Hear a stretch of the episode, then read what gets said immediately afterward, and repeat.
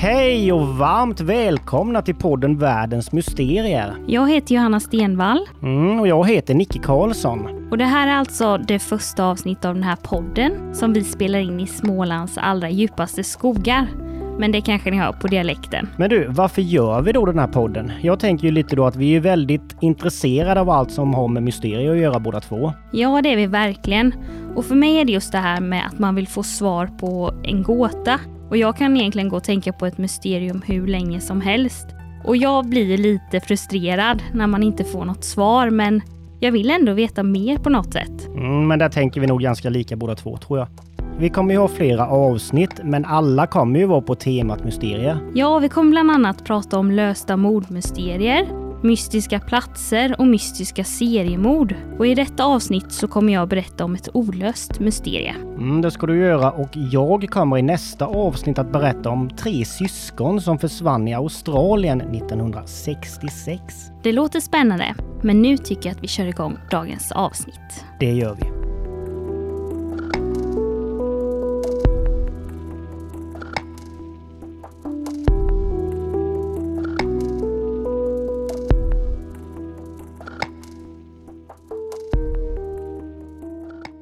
Fall handlar om den sexåriga flickan Mary Boyle som försvann för mer än 43 år sedan.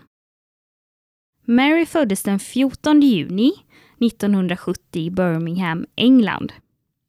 Hennes familj bestod av mamma Anne, pappa Charlie, storebror Paddy och hennes tvillingsyster Anne som var döpt efter deras mamma.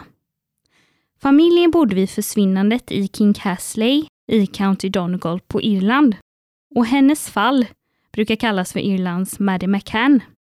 Men fallet är inte lika uppmärksammat som Maddies försvinnande och det har till viss del hamnat i glömska för resten av världen.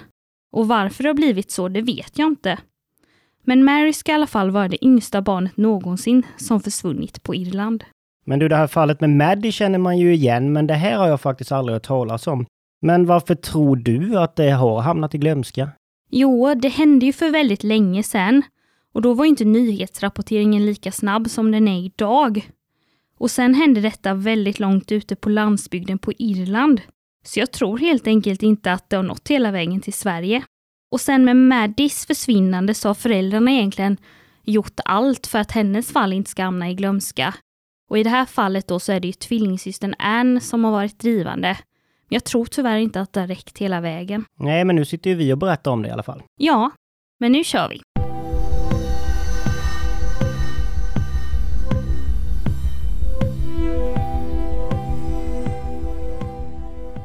Marys tvillingsyster Anne berättade i podcasten No body Recovered, som är gjord av BBC, att Mary var en helt vanlig flicka. Hon var alltid glad och hon hade ett bubblande skratt. Tvillingarna ska ha gjort allt tillsammans. Men trots att de var tvillingar så hade de väldigt olika personligheter. Mary var den som var mest framåt och pratade med allt och alla, medan Anne alltid höll sig lite i bakgrunden och inte sa så mycket. Men nu tänkte jag berätta om dagen hon försvann. Det var den 18 mars 1977, dagen efter St. Patrick's Day som Irlands nationaldag. Familjen befann sig då i County Donegal, Ballyshannon på Irland, i Marys morföräldrars hus. Huset var ett väldigt litet och nedgånget stenhus som låg på en hög höjd. Och Ballyshannon ligger på Irlands västra sida vid kusten och hela det här området ligger väldigt högt. Det var extra trångt i huset den här helgen, för förutom Marys morföräldrar och hennes familj var även Marys morbror där med sina två barn och sin fru. Familjerna brukar åka dit vid just den här tiden varje år. Men denna gång var de här ett lite sorgligare ärende. De var nämligen här för att gå på minnesgudstjänst för en nära släkting som dött i en traktorolycka. Under dagen hjälpte Mary sin mamma med disken och gick sedan ut för att leka med sina syskon och deras kusiner en bit från gården, på ett fält. Mary ska lite senare under dagen, vid cirka kvart i fyra på eftermiddagen, ha följt med sin morbror Jerry som skulle lämna tillbaka en stege till en granne som bodde cirka 800 meter från morföräldrarnas gård. Och det här var en promenad som tog cirka fem minuter. För att ta sig dit passerar de stora regnvåta fält med stengästgårdar som de behövde klättra över. Mary ska ha varit glad och pratat mycket under promenaden. Men när de nästan var framme hos grannarna ska Mary ha vänt om för att gå tillbaka. Och här delar sig historien lite.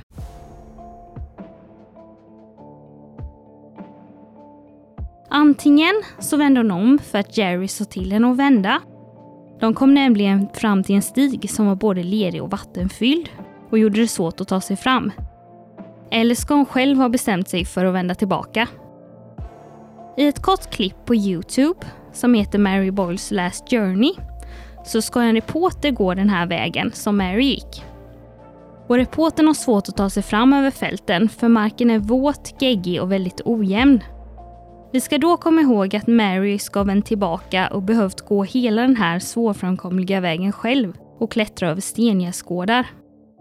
Och det kan ju tyckas lite märkligt att Jerry ska låta en sexårig flicka gå den här vägen tillbaka själv. Men sen så får vi tänka på att hon bodde på Irland och hon bodde i området Donegal. Så kanske var hon van att ta sig fram i sån här terräng. Men jag tror inte att vilken sexårig flicka som helst hade klarat det. Ja, men det här låter ju faktiskt väldigt märkligt att till och med reporten hade svårt att ta sig fram och då pratar vi ändå om en sexårig flicka. Ja, jag håller med och Mary som sagt var ju bara sex år. Men sen så får vi tänka på att hon bodde ju visserligen i området Donegal, så kanske var hon van vid ungefär sån här terräng, men familjen bodde ändå två timmar bort från morföräldrarna, så vi vet ju inte riktigt hur det såg ut kring huset där hon bodde. Nej, precis. Ja, men jag tror ju faktiskt inte att vilken människa eller vilket barn som helst hade klarat att gå den här vägen. Nej, det låter lite märkligt faktiskt. Ja, men nu ska du föra lite mer om den här dagen. Jerry ska ha stannat hos grannarna i cirka 30 minuter innan han återvänder tillbaka till gården. Och han ska inte ha sett Mary på vägen. Det var först en bra stund efter att Jerry återvänt till gården som mamman ska upptäckt att Mary var borta. Marys morfar ska ha sagt till Anne, Marys mamma, att hon borde kolla till barnen.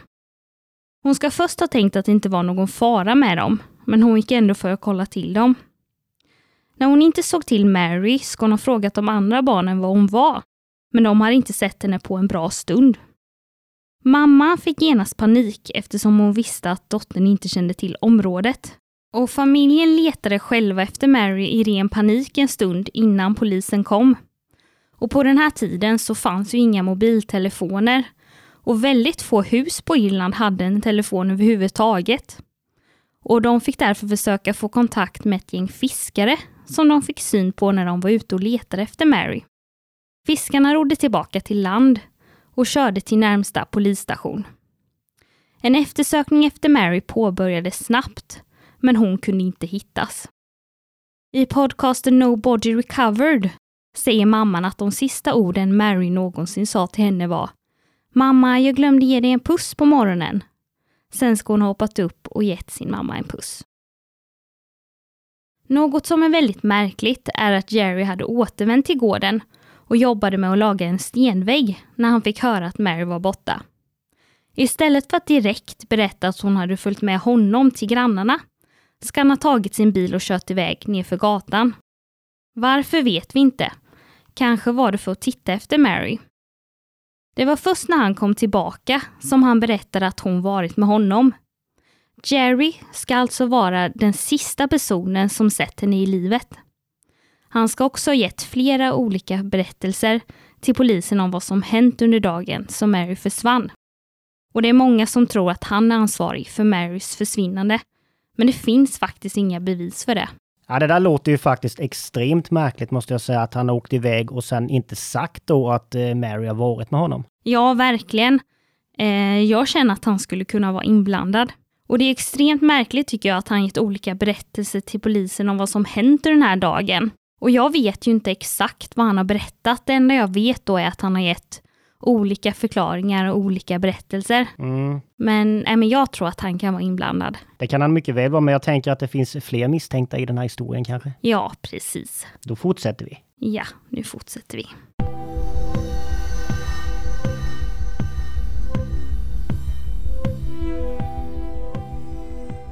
Och som jag berättade tidigare så har åtskilliga eftersökningar gjorts. Bland annat har man tömt eh, sjön bakom morföräldrarnas hus eftersom polisen misstänkte att hennes kropp kunde finnas där. Men man hittar ingenting. Man har också tömt flera av myrarna i området på vatten, men ingenting har hittats. Vid försvinnandet var Mary klädd i en lila cardigan och svarta Wellington boots, men inte så mycket som ett fiber från hennes kläder har kunnat hittas. Polisen ska också gjort en rekonstruktion av promenaden där Marys tvillingsyster Anne fick spela Mary. Men detta ska inte ha lett till någonting. Mary kom alltså aldrig tillbaka till sin familj. Så vad kan ha hänt under de få minuterna det skulle ha tagit henne att gå tillbaka? Det finns väldigt många teorier om det. Strax efter försvinnandet så började polisen misstänka en man i familjens närhet som betedde sig märkligt. Han ska ha visat tecken på stress och ångest.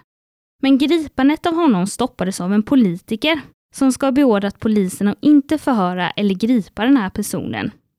Den här personen ska ha varit nära vän med politikern och även med den polis som utredde Marys försvinnande. Detta ska vara ett rykte och man vet idag inte om det är helt sant. Och en helt annan sak är att Cashellard ligger vid gränsen till Nordirland. Och vid Marys försvinnande så pågick en nationalistisk konflikt som tog fokus och resurser från Marys försvinnande, vilket såklart påverkade chanserna att hitta henne. Vissa tror att barnamördaren Robert Black kan ha legat bakom Marys försvinnande. Men vem var då Black? Han föddes år 1947 i Grangemouth, Skottland, som en oäkting. Hans mamma, Jessie Hunter Black, fick barn med en okänd man och Black växte alltså upp utan en pappa. Hans mamma hade först tänkt adoptera bort honom, men ångrade sig och valde att behålla honom.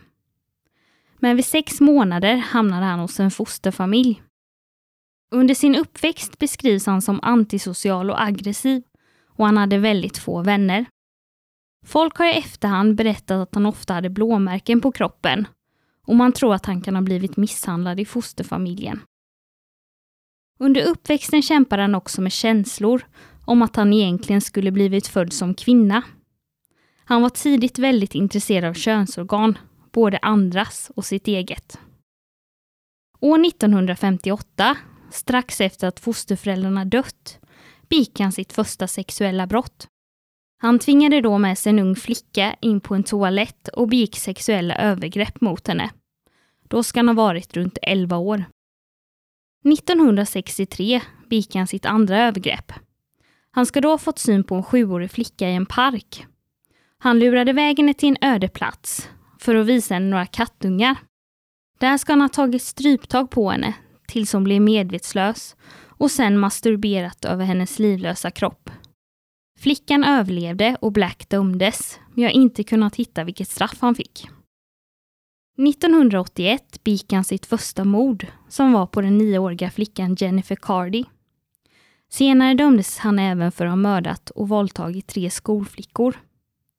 Man tror att han ska ha varit ansvarig för många olösta försvinnanden av unga flickor runt om i England och på Irland. Polisen tror att han kan ha mördat minst åtta personer.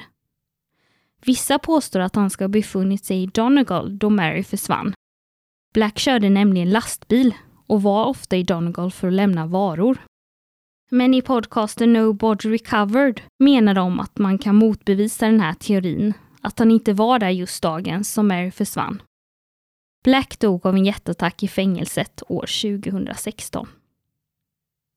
Tror du att Black kan vara inblandad? Alltså det låter ju så i alla fall. Han har ju tidigare mördat unga flickor och han kan mycket väl ha kidnappat Mary, men jag vet inte. Ja, men vilken slump i så fall att han var där just de få minuterna som hon var på väg tillbaka till gården. Ja, absolut, men det är inte omöjligt. Nej, nej det är ju inte det. Det skulle ju kunna vara han.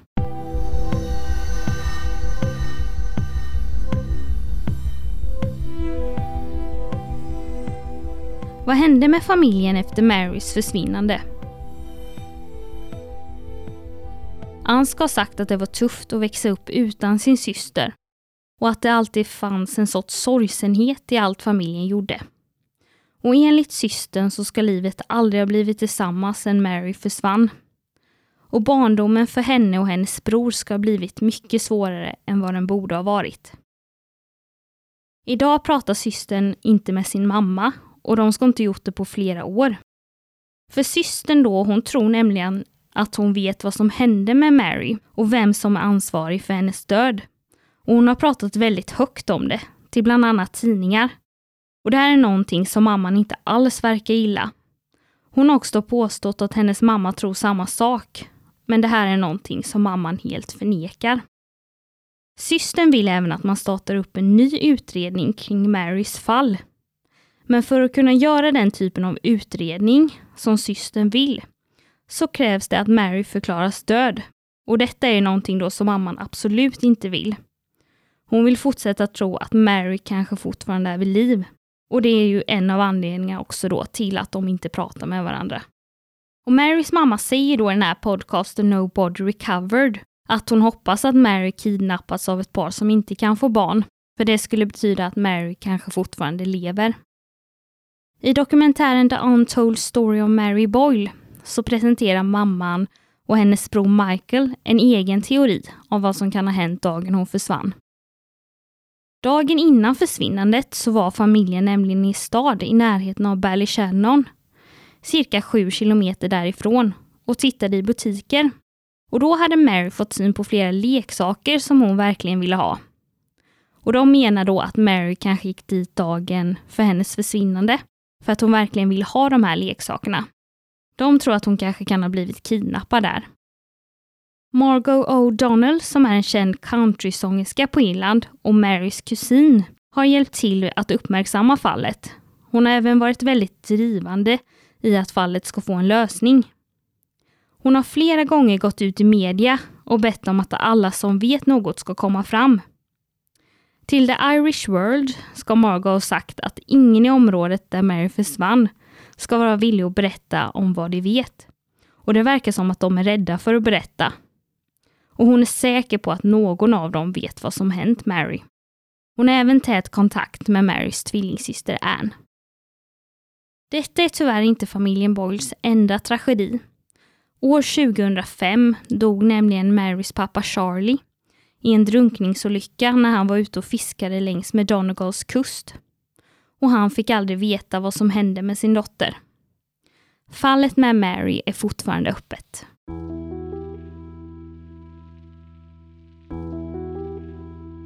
Vad tror du har hänt Mary? Alltså, jag vet inte, men jag tänker ändå att den här Jerry ska vara inblandad på något sätt, han du pratade om först där. För han var ju ändå den som såg flickan sist i livet och han var väldigt märklig när han inte berättade att hon hade varit med honom bort till gården där och sen vänt tillbaka själv utan att han hade stuckit iväg i en bil där helt plötsligt. Mm. Nej men jag håller helt med och jag tycker det låter lite för osannolikt att Black skulle ha varit där just de få minuterna som hon, hon gick själv tillbaka till gården. Mm. Tror du att vi någonsin kommer få en lösning på detta?